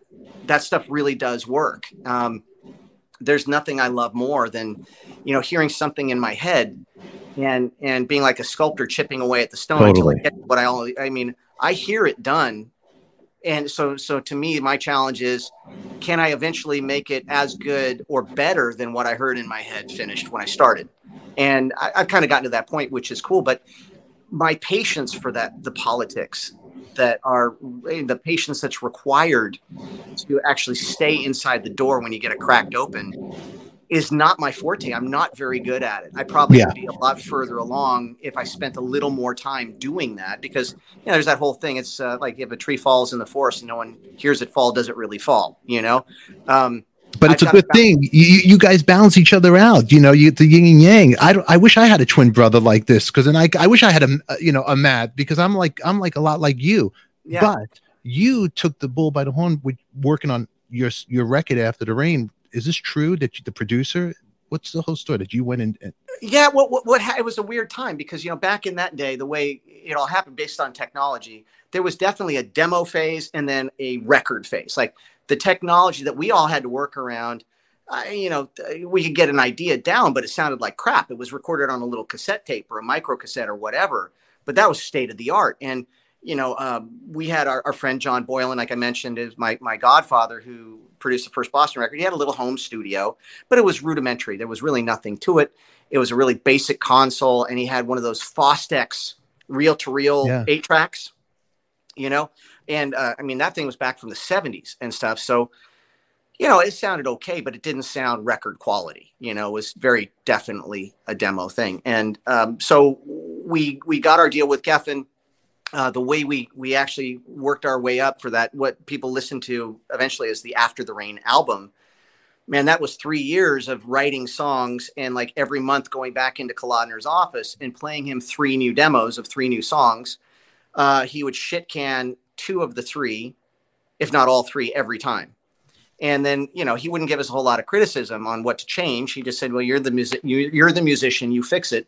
So we would go back and finally, you know, especially with the ones that we really believed in, we just cycled the same songs back in with the same thing, and eventually we got him to approve all the songs we wanted to. Yeah. you know, it just took a lot of meetings. But um, when we went from the demo phase to the record phase for the After the Rain album, um, we had to really fight for the production team that we had, and that was David Thoener, who was an engineer that Kalodner approved of. He'd worked on some of the Aerosmith stuff. He'd done some legendary records that we loved. He did uh, "Missing You" for John Waite, and uh, you know a couple other classic tracks. But it was that engineer being in the proper studio with us when we were spending the big money that made John Kalodner feel good. We fought for Mark Tanner, our co-writer, to be the producer because we felt he deserved a break. He worked with me and Matthew for three years for no money and believed in us. And we were like the three musketeers, you know? So when it came time for us to make that record, we had a false start with these big name guys and got nothing from it. And we got dropped for a couple of days from the label. And I went back into Kalodner. I said, you know, you love the demos that we made with Mark Tanner. Why don't you let us go in the studio with what you what made you love us in the first place? Just put a, an engineer in the seat that you like you know so you're you know you've got your your checks and balances in there. And they agreed to that. So we went into the studio and we re-recorded basically note for note everything we'd spent so much time doing in the demo phase right? I mean nowadays with computer technology everything's a master in progress now. Back then it, it wasn't that way. So uh, anyways we got into the studio and it's really true. You know there was uh, to make a long story short mark had already worked so hard on all of those demos being as record quality as they could possibly be, um, he was pretty much done. You know, he he he was he was pretty burnt about the whole thing, and uh, and so when we got into Cherokee and we're recording for real, basically Matthew was behind the the the glass producing my vocals when I was singing. I was producing Matthew's vocals, and and Mark Tanner was out on dates with chicks all the time. He'd, he'd float into the studio every now, every now and again with some new girl he was trying to impress. Hey, look at the big console and all that stuff. And then he'd split, leaving me and Matt to do it. And, uh, and Dave had a tragedy at that particular time, not to be too specific. He had some family issues happen that were pretty tragic. And so after the original basic tracking in Cherokee of the After the Rain record, Dave disappeared too to take care of his family and it really left me and Matthew alone. And at the time, I was 18, going on 19, and uh, you know, I was pretty much a kid, and I was in this big giant studio, and and uh, you know, we'd already had one false start. I knew if we if if we if we shit the bed this time, we were going to get dropped, and nothing was ever going to happen. So we pretended to Kalodner and the label that everything was great. And when we would catch rumor, I, I, made friends with John's secretary, and she would call me to let me know, hey, John's going to surprise you with a studio visit. I would call Mark and I would call Dave and say, hey, Kalodner's coming in. You guys got to be here. And they, they'd show up and, you know, we'd all pretend we were working together and everything was great. And then he'd split and then he'd leave, you know? But all that meant was there were some opportunities where like, or there's sometimes where, um, they, we had a deadline. We were out of money. We had to finish a couple of particular mixes, and uh, and we had to get done with After the Rain. After the Rain, the song needed to get turned in the next day, and I found myself alone in the studio with the second engineer. And as a 19 year old kid, I got to mix After the Rain. So wow, what you what you hear on the radio, that's my mix, which really is it was the beginning of my production career and what I what I really love about making records. I never got any credit for it, and I spent oh my gosh, the first 10 years of, of my career with, you know, Mark Tanner taking credit for all the production of the After the Rain record, but that's not the case. That didn't happen that way. He produced the demos and then he took off. And so Matthew and I really produced the After the Rain record. That was really for us. And we were young and we were kids. And, you know, much like our, our grandpa Ozzy felt when our dad started recording songs, unlike Elvis, Elvis took credit as a writer for all mm-hmm. kinds of songs he didn't write because uh, you know it was very smart business wise. It was very smart because he got a p- percentage of the publishing and all stuff, and it helped build his dynasty. You know, Ozzy, as a fellow musician, thought, you know, well, the songwriters deserve their money, so let's just give them the credit, and Rick can make his money on the road and being a star and doing that. You know, uh, you know, but Matt and I really fell victim to that too, and it's really kind of a tragedy because you know, the record company took the easy road. They marketed us in all the teen magazines. We never did an interview for the teen magazines. They basically took our legitimate interviews and cut and pasted them into their little teen magazines. And then all the photographers, man, they were making a fortune selling our pictures to all these outlets. So, yeah. you know, the next thing you know, Geffen is like, oh, we don't have to spend any money on this. The teen magazines are going to push this thing. So great, free publicity. But if the guys who were really involved, engineering and producing that record, had told the truth, and said, you know, these guys are the real deal. They had a vision, they knew exactly what they wanted. They did this. It would have made our lives so much easier, you know. Um, but that's just that wasn't our karma, and that's okay because again, I knew who did the work, you know. And and I always tell people, look, if you ever doubted who really made that record, listen to Lightning Strikes Twice which to me is the Nelson record that was really the logical succession of the successor to the After the Rain record. I, I, will I will say three records. This is until you know Nelson Greatest Hits comes out in a couple of months. If you want to know Nelson in a snapshot, by After the Rain, Lightning Strikes Twice, and Peace Out. Those three records are all you need, and it will show you this continuous through line. And with those later productions, um, you know those those first two guys had nothing to do with it. They weren't around, and it will show you where the Nelson sound really came from. And it was really me and Matthew working together, growing up with these, you know, great arena rock bands with the great background vocals and all that stuff. I love 12 string Matthew coming up with that riff for love and affection. Man, you heard that on the radio. No one had a number one since Tambourine Man on an electric 12 string, since, you know, up until that point. I love it. And it was different. You know, no one was doing that. Now, that didn't mean in my own playlist, man, I didn't love, uh, you know, living on a prayer and nobody's fool and, and, you know, all those. I mean, I love that stuff. Yeah. You know, yeah. Um, it's just not who we were and you know throughout all these years it's cool. Even you know some of those guys um i mean we took a lot of heat. Let's, let's say for my friend kip when we were coming out kip gave us a lot of heat back in the day. You know he didn't really understand it because you know he looked at himself as far more of a rocker and we were pop guys. That's okay. That's fine. And now we work together in scrap metal. And you know he gets that um you know people come from different musical sensibilities there's room for everybody. Of course. You know there, there really is and everybody comes from a different background. Um, and, and it all can work together. You know I, I love the progressive mathematical highly complex very technical uh, Reb Beach playing on on on the winger yeah. stuff. And it, it's like we have an expression here in uh, in nashville. It, it can actually be too smart for bubba you, you got you got to be careful because like Keith Urban when he came out with his first thing, what a blazing guitar player and player he was. He had he had an outfit called the Ranch, and it was so good that mainstream small town America didn't get it at all. You know, and I don't think people can really appreciate Winger's genius unless you're really a musician and you hear what goes into it. And, and now Kip is actually orchestrating like proper symphonies and doing that.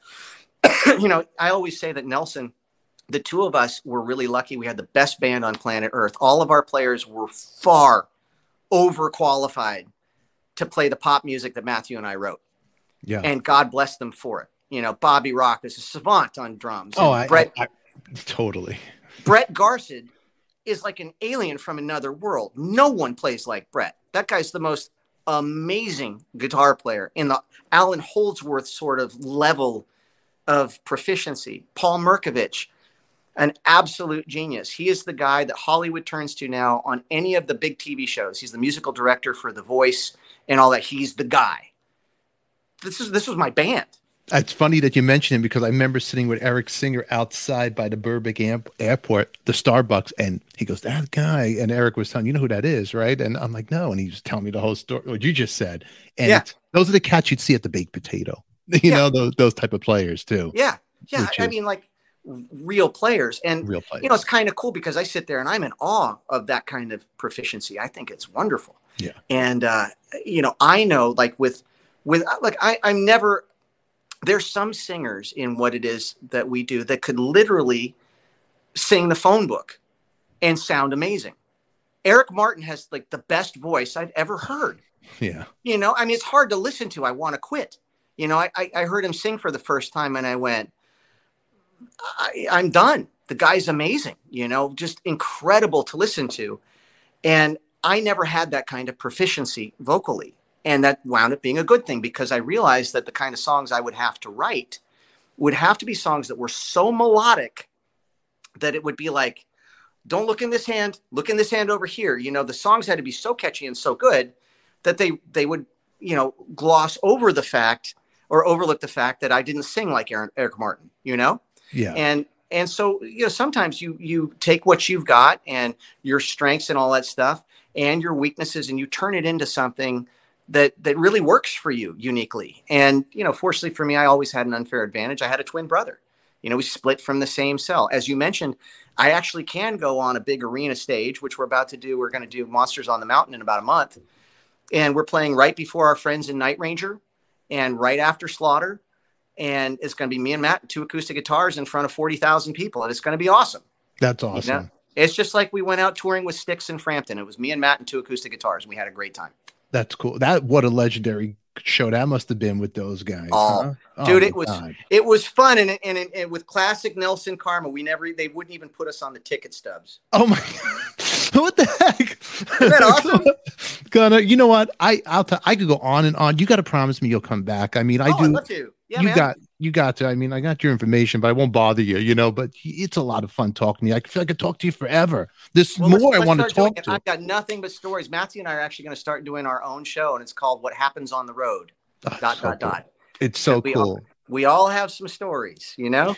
You, I want to ask you before I let you go because I'll, I'll talk to you forever, and then you'll never want to come back. I don't want to. I want to impress you, but what the people want to know is, and I'll do. I do a top five must-have vinyl album list. So, what would you be your top five must-have vinyl records in your collection, or something that made you who you are? Well, Led Zeppelin 4 would definitely be in there. Um, I mean, if you only give me five, I'm going to have to do the Eagles' greatest hits, but I'd probably have to do volume one and volume two. So that's three records. Um, Fleetwood Mac Rumours and Rubber Soul. Rubber Soul. There you go. Top five. Great album. if you gave me six, Okay. I'm gonna have to, to I'm gonna have to cite a Ricky Nelson record, but it's not Garden Party. It's the record immediately before Garden Party. It was called Rudy the Fifth, and it is one of the best albums I've ever heard in my life because it was made from total confidence. Our dad produced it. He wrote everything.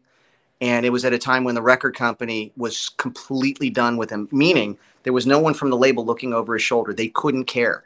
You know, he had a contract at the at the time. They were going to pay him every year, no matter what.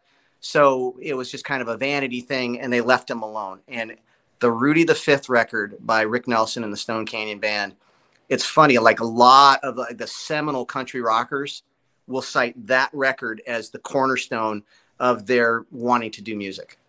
Mm, wow, I got to check this one out now. That yep. record. You'll that you'll like got- Rudy the Fifth. It's very good. and he produced. So so see, it's very similar to your dad taking the bull by the horn, which you did at 18, 19 years old. It's like this kid, because I remember being 18, 19. I wasn't thinking like a man. You turned into an adult right there in the studio. It's like do or die. brother we didn't have an option what people don't understand is we literally it was sink or swim. We were starving. We we we had no option you know to to to in being successful. It was either pull out all the stops. This was not going to be a career that we could grow into.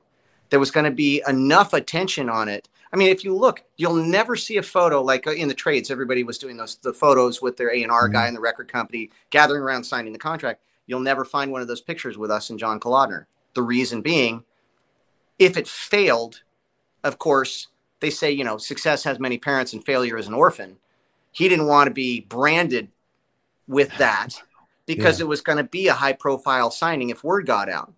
So uh, you know you're never going to find those moments and stuff and which whichever way it happened. Now john and i did not get along. You know we're both incredibly opinionated. He is Mhm. uh, he was always opinionated about the john kalodner business. I was very opinionated about the nelson business you know and sometimes it was oil and water. But we made great fucking music together. You know sometimes that tension and wanting to prove a naysayer wrong is such a blessing. You know It so is. all of your detractors out there that you know, those teachers that started out when you were a kid saying you're never going to amount to anything or those exes of yours that called you a loser or whatever you put that in your bag of power and you go okay well uh, you know you're welcome to your opinion. I don't agree with you and i'm about to shove that opinion where the sun doesn't shine. You just watch. And i've got a lot of that to me. And i've always had a lot of that to me. You know i, I want the music to do the talking. And Yeah. man shoot you know I, I- I know it's very specific and stuff but i'm really proud of this greatest hits record. I listened to that body of work that spans 35 years and i just kind of went well one it's kind of surreal even talking about a greatest hits record which is a very pretentious title. Um, but it is applicable in this case. You know there's some big hits on that. And more importantly every single song is like one of my children. And i i, I remember everything about it. I remember what inspired the writing of it where we were when we uh, worked it up in a room someplace um, what studio we did the demo in what was going on in the world at the time who we just broke up with um, the call from a, a, a bookkeeper that you're out of money all that stuff that happened around those times. And i listened to that whole thing and i go you know despite all of that the music is so freaking good man. It's, Yeah. it made- made me smile and feel good. And and i'm really proud of the work. And when it all comes down to it when i'm gone um, just like you know when my dad's you know him being gone and all that stuff too i can put on rudy the fifth and i can hear him at the end of that record telling me it's going to be all right. And I, learned that there's a a song on the album called palace guard. And then i find out last year as a 40 or a 54 year old guy that this the swedish words uh, I wrote what palace guard the translation of uh, palace guard in sweden is, is the name Gunnar so there, i'm finding little messages. Wow. and the music lives on you know even when we're all over and done. And hopefully 100 years from now someone's going to find your record collection or a piece of your record collection and they're going to put that on a turntable and they're going to be transported back 120 years Totally.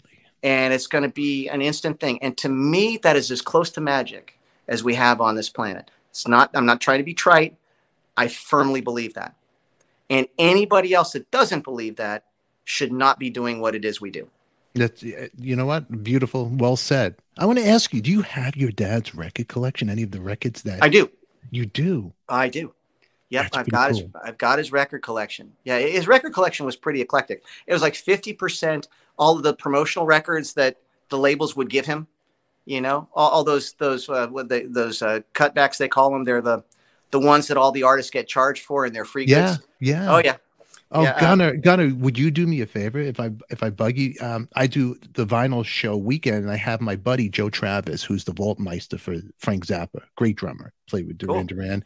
Would you come on the show and we could show some of the records? Would you be able to do anything like that? oh i'd love to man that sounds it? great i'd be i'd be- be honored absolutely yeah Oh, that would be awesome. Better Also- yet, why don't I send you one of the rare Nelson collector grade vinyl 180 gram Oh, remastered After the Rain records. I would love it. All right, I'll send that to you. it. I would All right. love it. And you know what? What I'll do for you? Hmm. Would you play if I bring you on my vinyl game show? Make you go against somebody. Now the guy could be a little annoying. It's my buddy Eric Singer. He has a record collection, and your Oh. records go against his records. The audience votes, and you'll win something from me. Okay. It'll be a lot of fun. Or I could put you great. next to Mark Slaughter, but Eric is a character. Well, hey, look, I'll tell you what. As, as long as we're competing in vinyl selections and all that stuff, and not in drumming, I, I love to drum, but I don't have feet like Eric Singer. Uh, no, no, no. It'll be. He, he's going crazy. He got a new vinyl collection every day. He's texting me different v- things that I should buy and all that Uh-huh. stuff. But yeah, let's let's do that. And uh, Well, don't- why don't you tell him to get Rudy the Fifth by Rick Nelson and the Stone Canyon Band? I think he's going to love it. Oh, I'm gonna get it now. Okay. Uh, I got all the mint mint stuff here. But everybody watching, uh, uh, people, I got over here. My buddy Mitch Weissman. He put some. He played Paul McCartney in Beatlemania. The Oh, original. cool. Mitch Cool. was Right great on. guy. Yes, the vinyl show. Uh, we have Zandra from Vegas loves this, and then we have Debbie over here. Have a great day. Much love. Be safe. She's like, thank you, Stefan over here. We she's watching us from work. You know, so thank you guys for all watching. But man, thank you for being on here today. Well, well, thank you, and, and to all the viewers out there and stuff. Sincerely, thank you for giving my family the greatest job in the world for the last 100 years. No, yeah, excellent. I'll put all links down below. You're on Cameo, right? You're doing. Oh, yeah. You, you're doing. I'm on Cameo. I love Cameo. Cameo's cool. I'm actually tonight. I'm doing uh, something called Cameo Calls, where I get to go one on one with fans and just kind of visit and all that kind of stuff. So that's going to be starting at seven o'clock Central Time tonight. Tonight. And uh, and then also, you know, if you want to to hire me to to do a little cameo or sing a song for you or something like that, or deliver some bad news for somebody you're too wussed out to do, I, I can do all that stuff for you too. I love it. That's great, Gunnar man. Thanks for being here. And um, I'll edit this. I'll make it look good for everybody watching. Thank you for being on the show with us. Check out Gunnar. We'll put all links down below. Check out Nelson. Any updates, any shows, it'll be take you right to their website and support the music. Get the music. And um, Outstanding. I love support. support. I can't. It's the call. I can't. You know what? I say names wrong. Actually, when I when I wrote to Melissa, I'm like, oh, because my wife does my writing. She goes, don't write you you because I'll write in capital. And then I wrote and with your name, there's the A instead of the E. And she goes, what did you do? I'm like, oh, he'll never No, come on the show. for you. Just leave off the A or leave off the R at the end. You pronounce it right. It's good. That's it. That's it. So you know, my wife's always correcting me and all that. But man, it was really cool having Same you here. on. I'm gonna Well, call I'll Jack come on Johnson. anytime. I love your show. Ah, I appreciate. It. Wait till you see the edits that I do with this. I'll bring it down. I'll shrink it, and I'll before I air it, I'll make sure you like it. So Oh, oh, no, I'm, I'm, I, I trust you, but I'd love to see it. okay, you got it. And let's keep All in right, touch. And, and I'm gonna hold you to it, the game show, and the show your dad's records. Well, Okay. and give Eric my best too, would you? I will. Thanks for being here, and tell your brother All I said hello. All All right. right, man. All Take right, care. Bye. Bye, my man. Bye. All right, everybody. That was the wonderful Gunnar Nelson. Hi. What a great guy. What a cool cat, everybody. And I got to thank you all for being here. And uh, we'll do some intro, Stefan. Look, the master of editing. Look, Debbie, we love you. Thank you guys for being here. Eric brings the applesauce. It's going to be good. Um, wonderful show. We'll bring him back. You guys are wonderful. And uh, while we're all here, I just want you to guys to know I appreciate you. Thank you for your support. I have more cards and postcards I'm going to be sending some people. And uh, you know what? Uh, Friday night, my buddy Alex Mitchell will be live on Artist on Record, 7 p.m. from Circus of Power. He has some new music coming out. And then Saturday, Joe Travis and I are doing the vinyl game show, 8 p.m. Saturday, live. So that'll be on YouTube. Uh, join us. Um, Coffee Talk, I'm doing Mondays with Dr. G. I'm trying to still figure an algorithm for that. And I'm working on editing some of my trips with uh, Paris, Jim Morrison vlogs, which you're to love what I'm doing. Well, I hope you do. And uh, you guys here, Debbie, Xandra, Mitch, thank you guys really for being here and supporting the channel. I love you. And um, we'll see everybody later. But um, until then, I'll let you all go. Let me try to do a little, a little um, intro over here. Let's see over here. Thank you, Star. Thank you for joining. Thank you. Uh, Xandra, get a hold of Eric. Eric needs to give us a friends and family discount for the second. Oh, that's right. They ju- did they just announce it? Okay, I gotta check that out. Mitch Weissman, just great. Thank you, buddy. Thank you. You know, and um, I love you guys. Okay, now watch this. Let me see. I'm gonna try to do a little editing here. Um, let's see. Let's see. Let's see over here. Let's see if I could get this without the internet messing us up. All righty. Three, let fix my wig, get my life together, make sure I look good over here, right? Uh, oh, the necklace, gotta fix the necklace.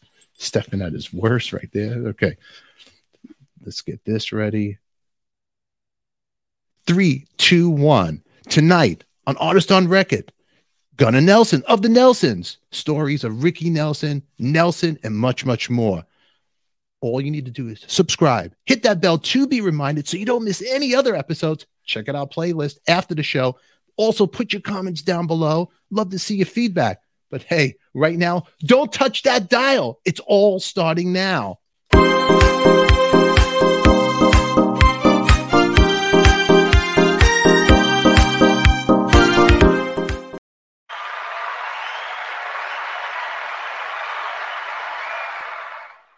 Okay, we're gonna do one more already.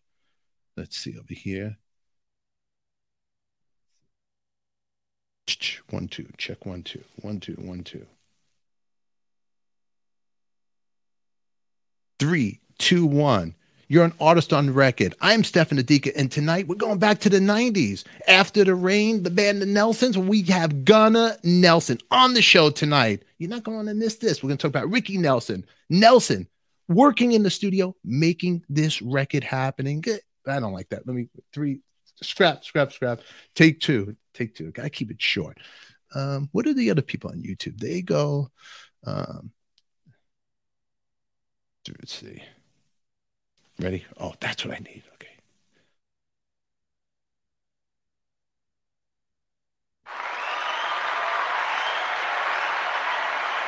Welcome, everybody. Tonight, you're on Artist on Record, your ultimate intimate conversation with your favorite artist. In the hot seat from Nelson, we have Gunnar Nelson. We're going to talk about his father, Ricky Nelson, the making of After the Rain, and much more.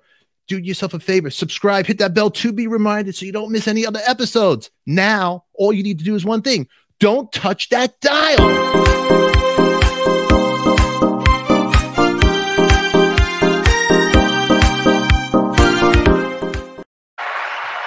Welcome back, everybody. I'm Stefan Adika, and tonight in the hot seat, give a big round of applause for Mr. Gunnar Nelson. I think that was pretty good, I might say. Okay. Alrighty. That was good. Alrighty. And then let's do this right here. Okay. It's easy to do with you guys watching me. Okay. That was Gunnar Nelson. And you know what? I want to thank, wait, no, three, two, one. That was Gunnar Nelson. And if you like the show, give us your feedback in the comments down below. Love to see what you're saying. Love to see what you're doing. Also, make sure you subscribe, hit that bell to be reminded, and to catch up with any shows that Nelson are where if they're there. Okay. See, I do this on top of my head. I fucked. Debbie Mulder make, makes me nervous. Okay. Three, two, one.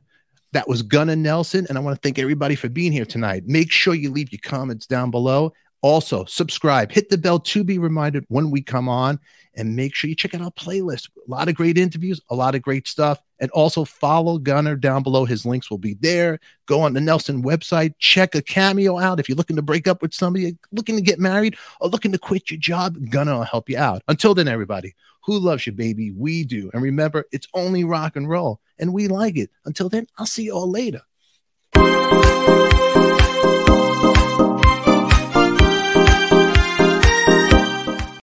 That was good. Okay, I'll do one more.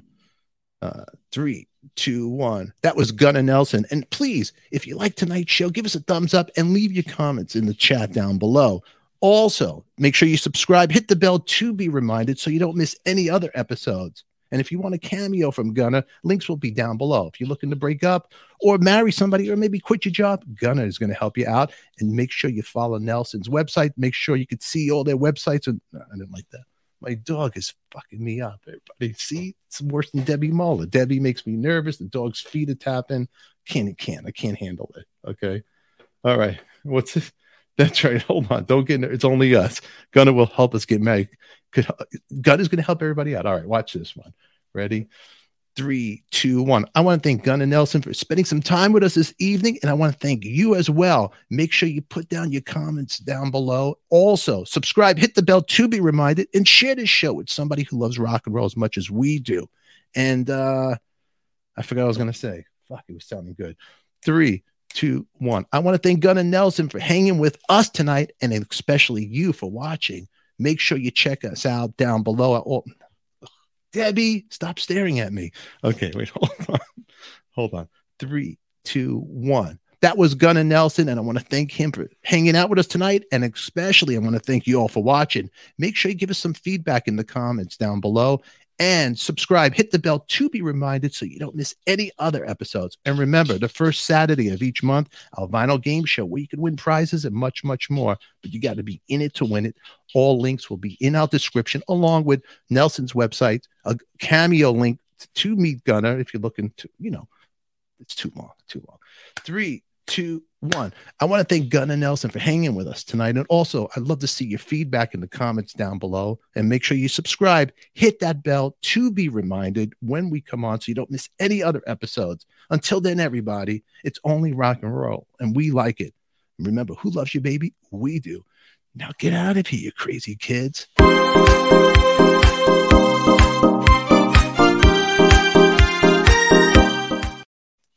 Guys are still here. We'll click on the box that pops up over. No, you guys are still here. We'll click on the box that pops up right here. All righty. Now, get out of here, you crazy kids. Mwah. Bam.